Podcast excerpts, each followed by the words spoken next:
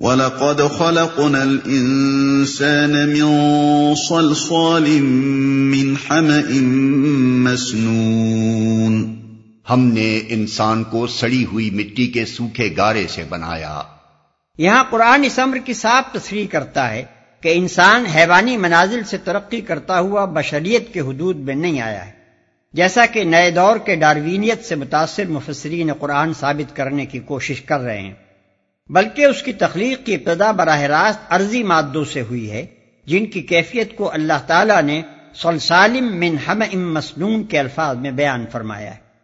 ہما عربی زبان میں ایسی سیاہ کیچڑ کو کہتے ہیں جس کے اندر بو پیدا ہو چکی ہو یا با الفاظ دیگر خمیر اٹھ آیا ہو۔ مسنون کے دو معنی ہیں۔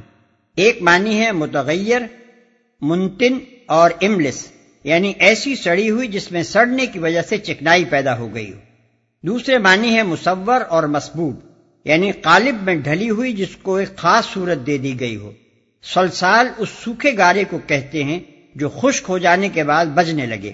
یہ الفاظ صاف ظاہر کرتے ہیں کہ خمیر اٹھی ہوئی مٹی کا ایک پتلا بنایا گیا تھا، جو بننے کے بعد خشک ہوا اور پھر اس کے اندر روح پھونکی گئی۔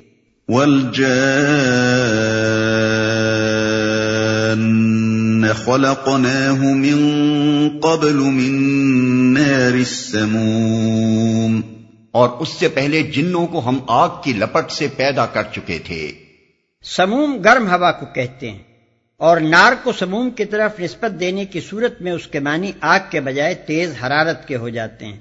اس سے ان مقامات کی تشریح ہو جاتی ہے جہاں قرآن مجید میں یہ فرمایا گیا ہے کہ جن آگ سے پیدا کیے گئے ہیں۔ وَإِذْ قَالَ رَبُّكَ لِلْمَلَائِكَةِ إِنِّي خَالِقٌ بَشَرًا مِّن صَلْصَالٍ مِّنْ حَمَإٍ مَّسْنُونٍ فَإِذَا سَوَّيْتُهُ وَنَفَخْتُ فِيهِ مِن رُّوحِي فَقَعُوا لَهُ سَاجِدِينَ پھر یاد کرو اس موقع کو جب تمہارے رب نے فرشتوں سے کہا کہ میں سڑی ہوئی مٹی کے سوکھے گارے سے ایک بشر پیدا کر رہا ہوں، جب میں اسے پورا بنا چکوں اور اس میں اپنی روح سے کچھ پھونک دوں، تو تم سب اس کے آگے سجتے میں گر جانا۔ روح سے کچھ پھونک دوں۔ اس سے معلوم ہوا کہ انسان کے اندر جو روح پھونکی گئی ہے، وہ در اصل صفات الہی کا ایک عکس یا پرتو ہے۔ حیات، علم، قدرت، ارادہ، اختیار اور دوسری جتنی صفات انسان میں پائی جاتی ہیں، جن کے مجموعے ہی کا نام روح ہے، یہ دراصل اللہ تعالیٰ ہی کی صفات کا ایک ہلکا سا پرتو ہے، جو اس کالبد خاکی پر ڈالا گیا ہے۔ اور اسی پرتو کی وجہ سے انسان زمین پر خدا کا خلیفہ اور ملائکہ سمیت تمام موجودات عرضی کا مسجود قرار پایا ہے۔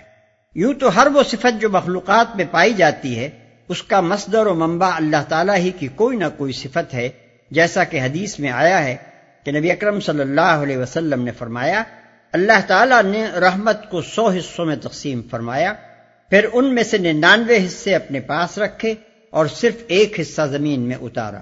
یہ اسی ایک حصے کی برکت ہے، جس کی وجہ سے مخلوقات آپس میں ایک دوسرے پر رحم کرتے ہیں۔ یہاں تک کہ اگر ایک جانور اپنے بچے پر سے اپنا کھر اٹھاتا ہے تاکہ اسے ذرا نہ پہنچ جائے، تو یہ بھی در اصل اسی حصہ رحمت کا اثر ہے۔ بخاری و مسلم۔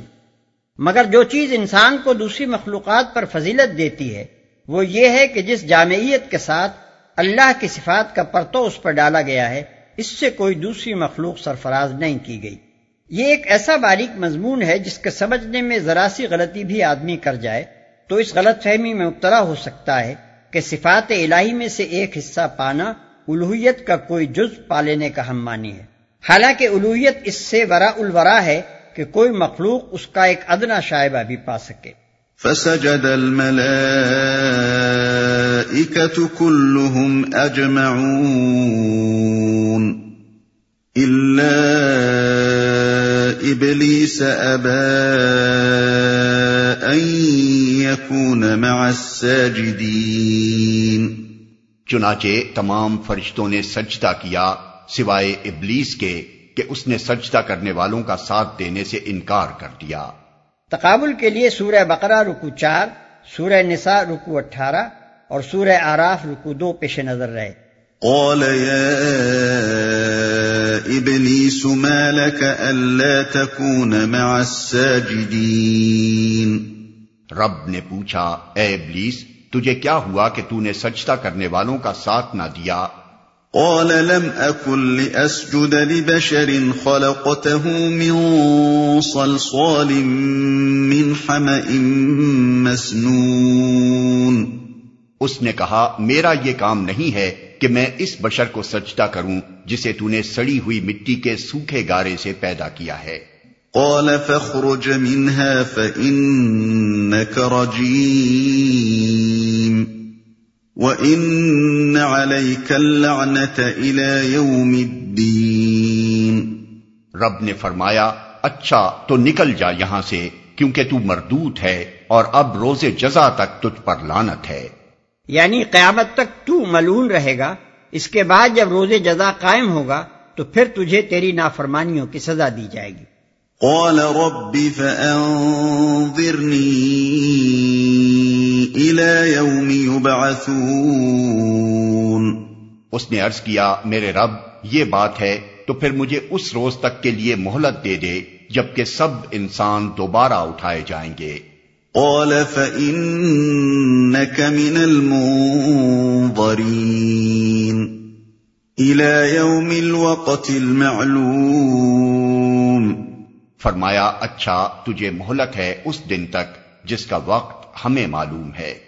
قال رب بما أغويتني لأزينن لهم في الأرض ولأغوينهم أجمعين إلا عبادك منهم المخلصين وہ بولا میرے رب جیسا تو نے مجھے بہکایا اسی طرح اب میں زمین میں ان کے لیے دل فریبیاں پیدا کر کے ان سب کو بہکا دوں گا، سوائے تیرے ان بندوں کے جنہیں تو نے ان میں سے خالص کر لیا ہو۔ ان کے لیے دل فریبیاں پیدا کر کے ان سب کو بہکا دوں گا۔ یعنی جس طرح تو نے اس حقیر اور کمتر مخلوق کو سجدہ کرنے کا حکم دے کر مجھے مجبور کر دیا کہ تیرا حکم نہ مانوں، اسی طرح اب میں ان انسانوں کے لیے دنیا کو ایسا دل فریب بنا دوں گا کہ یہ سب اس سے دھوکہ کھا کر تیرے نافرمان بن جائیں گے۔ بالفاظ دیگر ابلیس کا مطلب یہ تھا کہ میں زمین کی زندگی اور اس کی لذتوں اور اس کے عارضی فوائد و منافع کو انسان کے لیے ایسا خوشنما بنا دوں گا کہ وہ خلافت اور اس کی ذمہ داریوں اور آخرت کے بعض پرس کو بھول جائیں گے۔ اور خود تجھے بھی یا تو فراموش کر دیں گے یا تجھے یاد رکھنے کے باوجود تیرے احکام کی خلاف ورزیاں کریں گے۔ قال هذا صراط علي مستقيم۔ فرمایا یہ راستہ ہے جو سیدھا مجھ تک پہنچتا ہے۔ حاضہ سراتن علیہ مستقیم کے دو معنی ہو سکتے ہیں۔ ایک معنی وہ ہیں جو ہم نے ترجمے میں بیان کیے۔ اور دوسرے معنی یہ ہے کہ یعنی یہ بات درست ہے میں بھی اس کا پابند رہوں گا۔ ان عبادي ليس لك عليهم سلطان الا من اتبعك من الغاوين وان جهنم لموعدهم اجمعين بے شک جو میرے حقیقی بندے ہیں، ان پر تیرا بس نہ چلے گا۔ تیرا بس تو صرف ان بہکے ہوئے لوگوں ہی پر چلے گا جو تیری پیروی کریں۔ اور ان سب کے لیے جہنم کی وعید ہے۔ جو تیری پیروی کریں۔ اس فقرے کے بھی دو مطلب ہو سکتے ہیں۔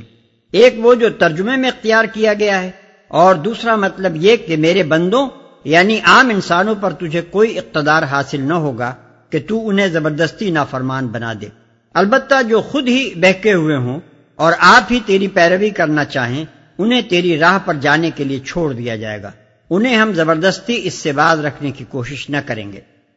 پہلے معنی کے لحاظ سے مضمون کا خلاصہ یہ ہوگا کہ بندگی کا طریقہ اللہ تک پہنچنے کا سیدھا راستہ ہے۔ جو لوگ اس راستے کو اختیار کر لیں گے، ان پر شیطان کا بس نہ چلے گا۔ انہیں اللہ اپنے لیے خالص فرما لے گا۔ اور شیطان خود بھی اقراری ہے کہ وہ اس کے پھندے میں نہ پھنسیں گے۔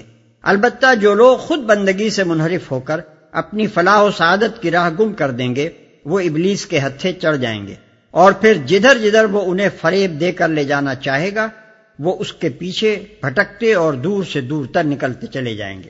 دوسرے معنی کے لحاظ سے اس بیان کا خلاصہ یہ ہوگا کہ شیطان نے انسانوں کو بہکانے کے لیے اپنا طریقہ کار یہ بیان کیا کہ وہ زمین کی زندگی کو ان کے لیے خوشنما بنا کر انہیں خدا سے غافل اور بندگی کی راہ سے منعرف کرے گا۔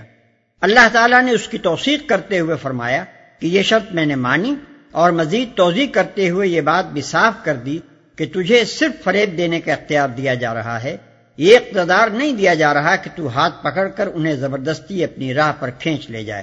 شیطان نے اپنے نوٹس سے ان بندوں کو مستثنا کیا جنہیں اللہ اپنے لیے خالص فرما لے۔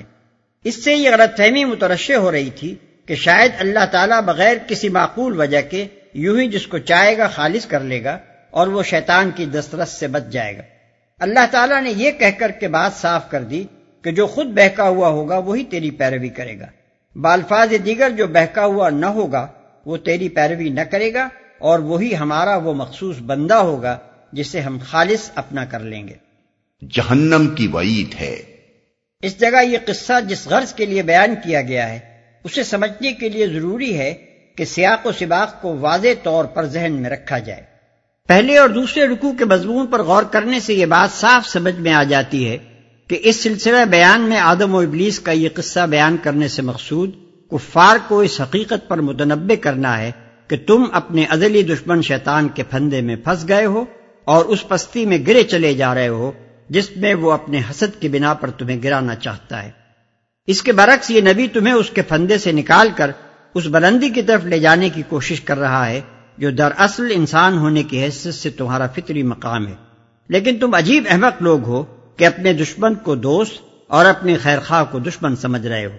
اس کے ساتھ یہ حقیقت بھی اسی قصے سے ان پر وعدے کی گئی ہے کہ تمہارے لیے راہ نجات صرف ایک ہے اور وہ اللہ کی بندگی ہے۔ اس راہ کو چھوڑ کر تم جس راہ پر بھی جاؤ گے، وہ شیطان کی راہ ہے جو سیدھی جہنم کی طرف جاتی ہے۔ تیسری بات جو اس قصے کے ذریعے سے ان کو سمجھائی گئی ہے یہ ہے کہ اپنی اس غلطی کے ذمہ دار تم خود ہو۔ شیطان کا کوئی کام اس سے زیادہ نہیں ہے کہ وہ ظاہر حیات دنیا سے تم کو دھوکہ دے کر تمہیں بندگی کی راہ سے منحرف کرنے کی کوشش کرتا ہے۔ اس سے دھوکہ کھانا تمہارا اپنا فیل ہے، جس کی کوئی ذمہ داری تمہارے اپنے سوا کسی اور پر نہیں ہے۔ لها سبعة أبواب لكل باب منهم جزء مقسوم۔ یہ جہنم جس کی وعید پیروان ابلیس کے لیے کی گئی ہے، اس کے سات دروازے ہیں۔ ہر دروازے کے لیے ان میں سے ایک حصہ مخصوص کر دیا گیا ہے۔ جہنم کے یہ دروازے ان گمراہیوں اور معصیتوں کے لحاظ سے ہیں، جن پر چل کر آدمی اپنے لیے دو کی راہ کھولتا ہے۔ مثلا کوئی دہریت کے راستے سے دو کی طرف جاتا ہے، کوئی شرک کے راستے سے، کوئی نفاق کے راستے سے کوئی نفس پرستی اور فسق و فجور کے راستے سے، کوئی ظلم و ستم اور خلق آزادی کے راستے سے، کوئی تبلیغ ضلالت اور اقامت کفر کے راستے سے، اور کوئی اشاعت فحشا و منکر کے راستے سے۔